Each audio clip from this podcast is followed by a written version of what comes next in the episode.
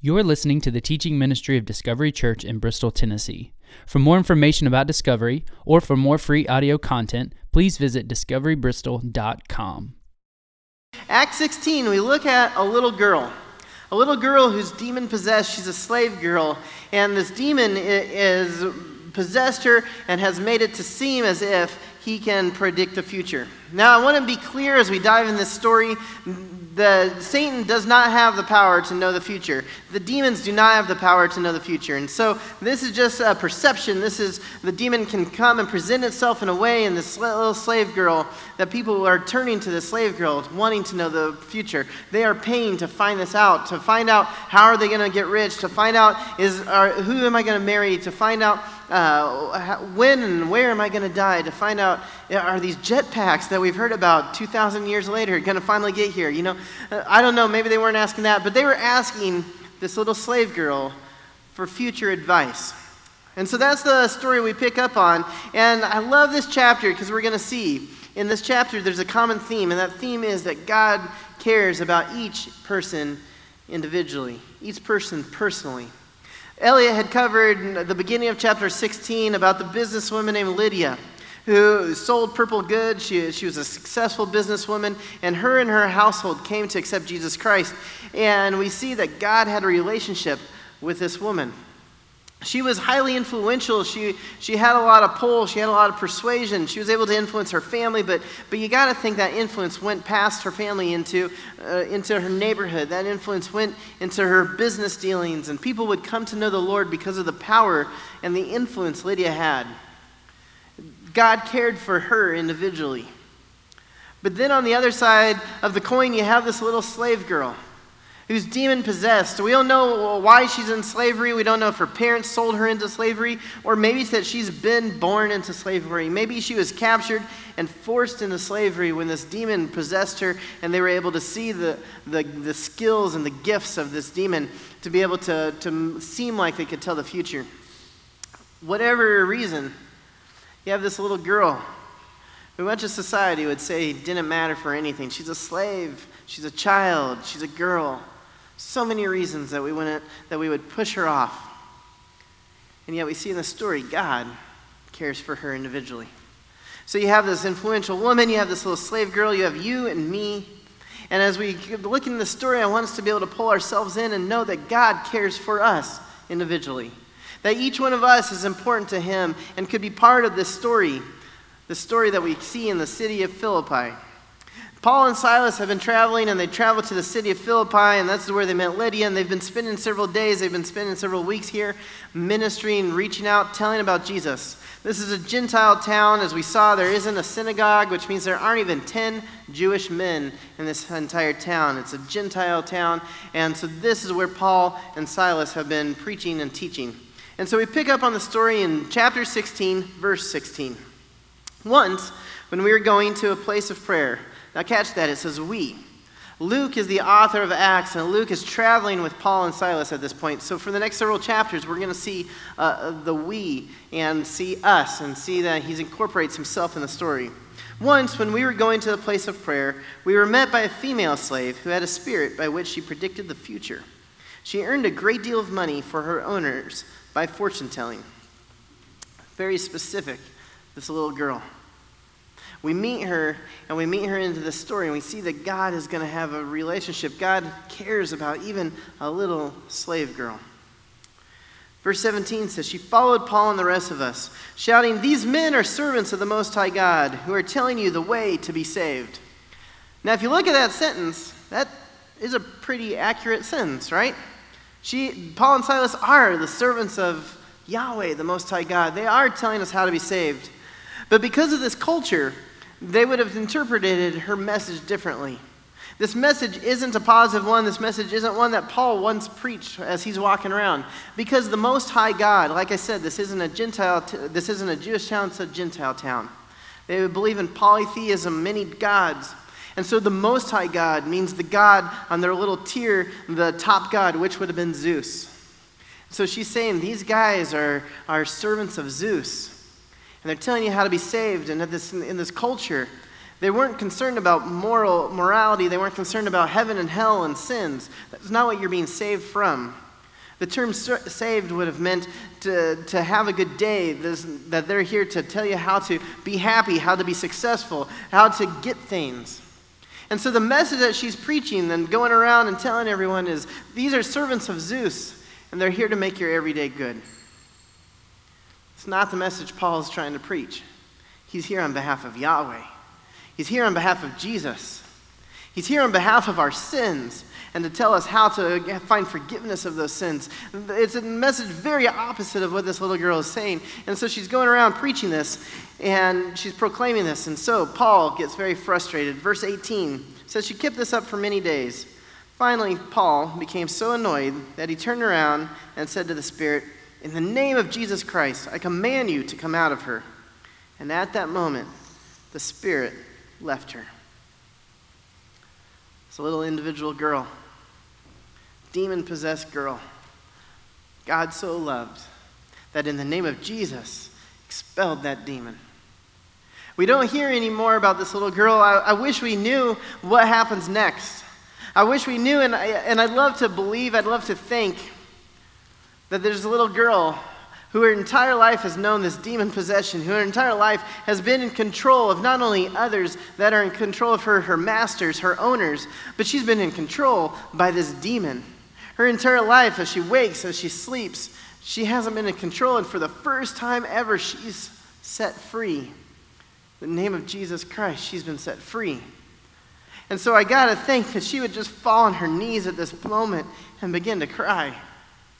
I got to think that she turns to Paul and says, Who is this Jesus that has the power of what you just did? That has the power of that demon that's been inside me, that has the power over me. Tell me more about this Jesus. And I got to think that Paul would have taken this opportunity, that he wouldn't have just cast that demon out and walked away, but he would have taken her with him and said, Come, listen to what we have to share. As we're headed to this place of prayer, come and listen to us. Let us tell you about this Jesus Christ. Let us tell you about the one that has that much power.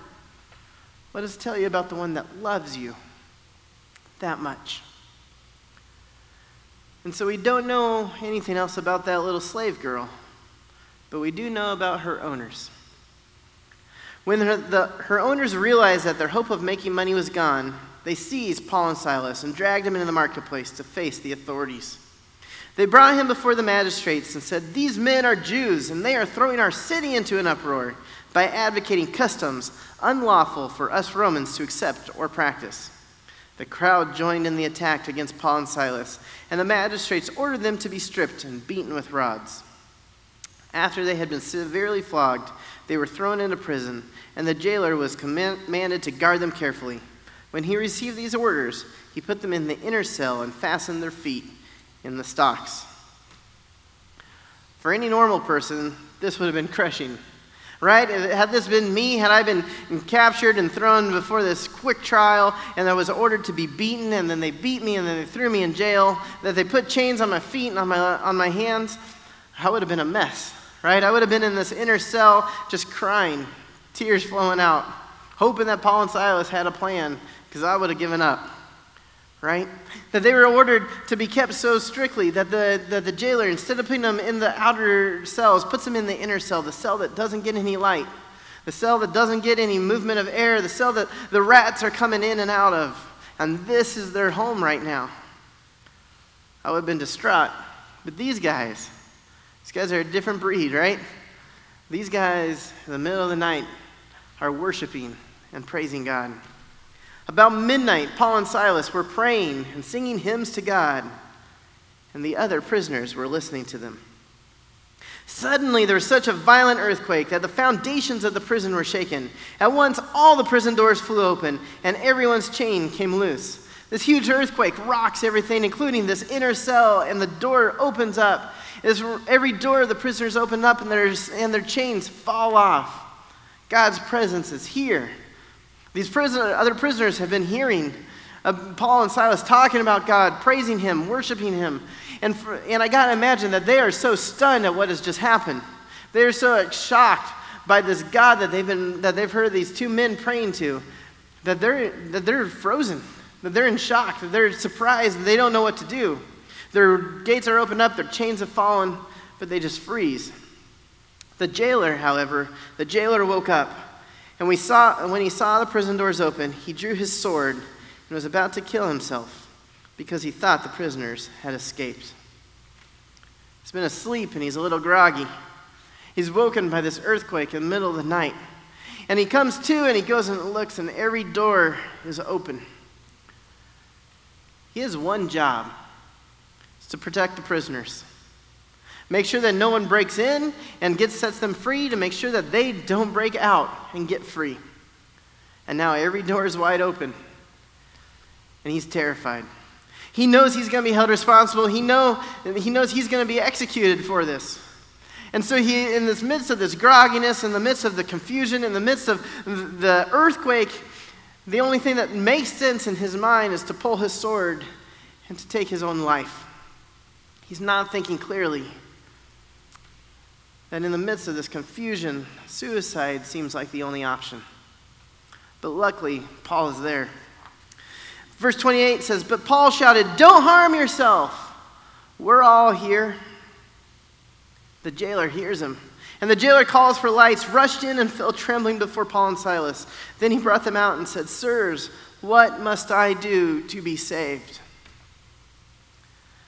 The pastor in me wants to to say that this is a, a request on how do I get to heaven. Right? Tell me about heaven and hell and tell me about my sins and how Jesus Christ would wipe away those sins. But that's not what the jailer is asking. In reality, what the jailer is asking might hit home a little more to the rest of us. He doesn't have this idea of, of heaven and hell, he wants to be saved. Remember, that's what the little girl was proclaiming. You could be saved. Saved from the hardships of your life right now. Saved from the struggles. Saved from that bad moment that you're in at this moment. And so this jailer sees that he's about to die when his boss finds out that all the prisoners are escaped. He's, that all the prisoners will be set free. This jailer is calling to them, What do I do right now in the midst of this horrible moment to be saved? Tell me how I'm going to make it on, on the other side. How am I going to get up tomorrow? Something that a lot of people struggle with. Something that a lot of people might be calling out. How am I going to be saved from, this, from what's going on in my life right now? My marriage is falling apart. How are we going to be saved? I'm caught up in this addiction. How am I going to be saved? The debt is crushing in on us. How are we going to be saved? This relationship's falling apart. How am I going to be saved? The diagnosis is horrible. How are we going to be saved? Everything is falling apart around me. How am I going to be saved? And Paul gives him hope. The same hope that you and I can have. They replied, Believe in the Lord Jesus, and you will be saved, you and your household. That Jesus is the deeper answer that the jailer is asking about this moment right here, right now, in the midst of this dungeon, and the prisoners could escape. And Paul is saying there's a bigger thing, there's a deeper answer, and that is Jesus Christ. There is hope. There is a hope in a future. There's hope in eternity. There's hope in salvation. There's hope in your sins being washed away. And he shares that there is hope in this Jesus Christ. And, and so Paul goes and he shares this with the jailer. That in the midst when the jailer's just crying out, everything's falling down around me. I'm in the midst of despair. I'm in the midst of anxiety, depression, anger, rage. Everything's falling apart. In the midst of a broken marriage, in the midst of debt, in the midst of addictions. How am I going to be saved? And the answer is Jesus Christ. And it says then, verse 32 Then they spoke the word of the Lord to him and all the others in his house. So Paul and Silas go with him. This jailer, I don't know what happens to the other prisoners, but this jailer takes Paul and Silas and he's like, okay, tell me about this Jesus. Let's go back to my home. And so they sneak out of the prison in the middle of the night. And he takes Paul and Silas back. And I got to imagine that Paul, who's not one to ever pass up an opportunity, is the entire journey, every step, telling him about Jesus Christ, telling him about how Jesus came from, from heaven above, telling him about from the beginning of time up through when Jesus came, and how Jesus died on a cross, rose again, that the jailer's sins are wiped clean if he would only believe, that his household sins would be wiped clean, that they would spend eternity in heaven, that there's this hope in Jesus Christ. And so he goes and he tells him this, and, and it says, Then they spoke the word of the Lord to him and to all the others in his house. And at that hour of the night, the jailer took them and washed their wounds. Then immediately he and his household were baptized. The jailer brought them into his house and set a meal before them, and he was filled with joy because he'd come to believe in God, he and his whole household. It's a beautiful scene. The jailer in the midst of his lowest moment, in the midst of great despair, finds hope and joy in Jesus Christ. That same message could be true for, for each one of us. That in the midst of our, our weakest moment, in the midst of our darkest time, there is a hope. In the midst of a dungeon and an inner cell, there's the hope in Jesus. And so we see, you can read ahead and how the story ends. Paul and Silas end up going back to the jail. Later that night or early in the morning, they go back to the jailer because they don't want the jailer to get in trouble. And so the magistrates come and they say that they can be released, and Paul gets bit on his high horse and he says, Hey, hey, hey, whoa, I'm a Roman citizen. You had no right to put us in jail, you had no right to beat us. And so Paul gets a little high on his horse and says, I want them to come and free me. And so instead of the jailer turning the key, he has these magistrates come down, come into the lower part of the, the prison, come to the inner cell, turn that key, and walk Paul and Silas out. And then they go to Lydia's house and continue to worship. Later on, Paul writes the book of Philippians. It's a letter to this little town it's a letter to this church, this church that maybe grew out of Lydia's house. He writes the book of Philippians to the city of Philippi. And as you look at that book and, and, you look back at this chapter, chapter 16 in Acts, you can see some connections, right? In chapter 1 of Philippians, Paul talks about continuing the good work that was started there. And I wonder if, as this letter is being read in Lydia's house, and Lydia's there and she sees that the house is overflowing. It started with just her and her family, and now the place is packed, and people are listening outside the windows, and people are, are relaying the message of Paul's letter. She sees the work that has been started and is continuing to grow. Perhaps when you get to chapter 2, and someone's reading this letter from Paul, and it speaks of our attitude. And speaks about how Jesus was of no reputation, but he took the form of a servant. Perhaps there's a little girl in the corner of that home that that lights up. It's a little girl that once was a slave and now has been discarded because she doesn't have her powers anymore. Connects with Jesus. He was a servant, just like me. That this is a Jesus, this is a God that cares about each one of them individually. That this work that will continue through Lydia, through the jailer, that perhaps he's there with his family, the work that has continued. This is a Jesus that cares about this little slave girl and became a servant just like her. Throughout this book of Philippians, you see this connection to these stories that we're diving into that these are real stories about real people, just like you and me. It says that after they were baptized, they brought out a meal for Paul and Silas. And it doesn't say it, but I wonder if at that meal, Paul didn't tell them a little bit about the Last Supper, a little bit about communion. That maybe they took some bread and some wine at that meal, and Paul led them to the elements. We're going to have communion here this morning. And, and if you're new to Discovery, uh, well, you'll get this bread and juice that will be passed down. Feel free to dip the bread that represents his body and the juice that represents his blood poured out. And go ahead and partake in it as you see fit. But we take communion every week as a reminder a reminder of what Jesus did on the cross because God loved a businesswoman named Lydia so much that he sent his son for her.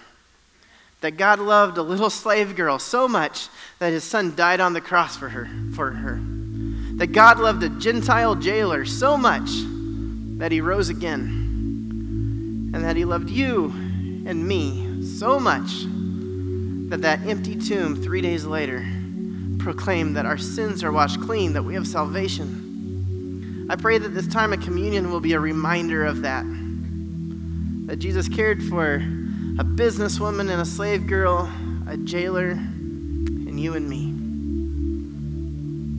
If you'll pray with me, Lord, I just pray that this communion time will be a time that we can see your passion, your love for people. And not just for the masses, but for each individual person. For a little girl who's been possessed her whole life for a jailer that thought he had no hope,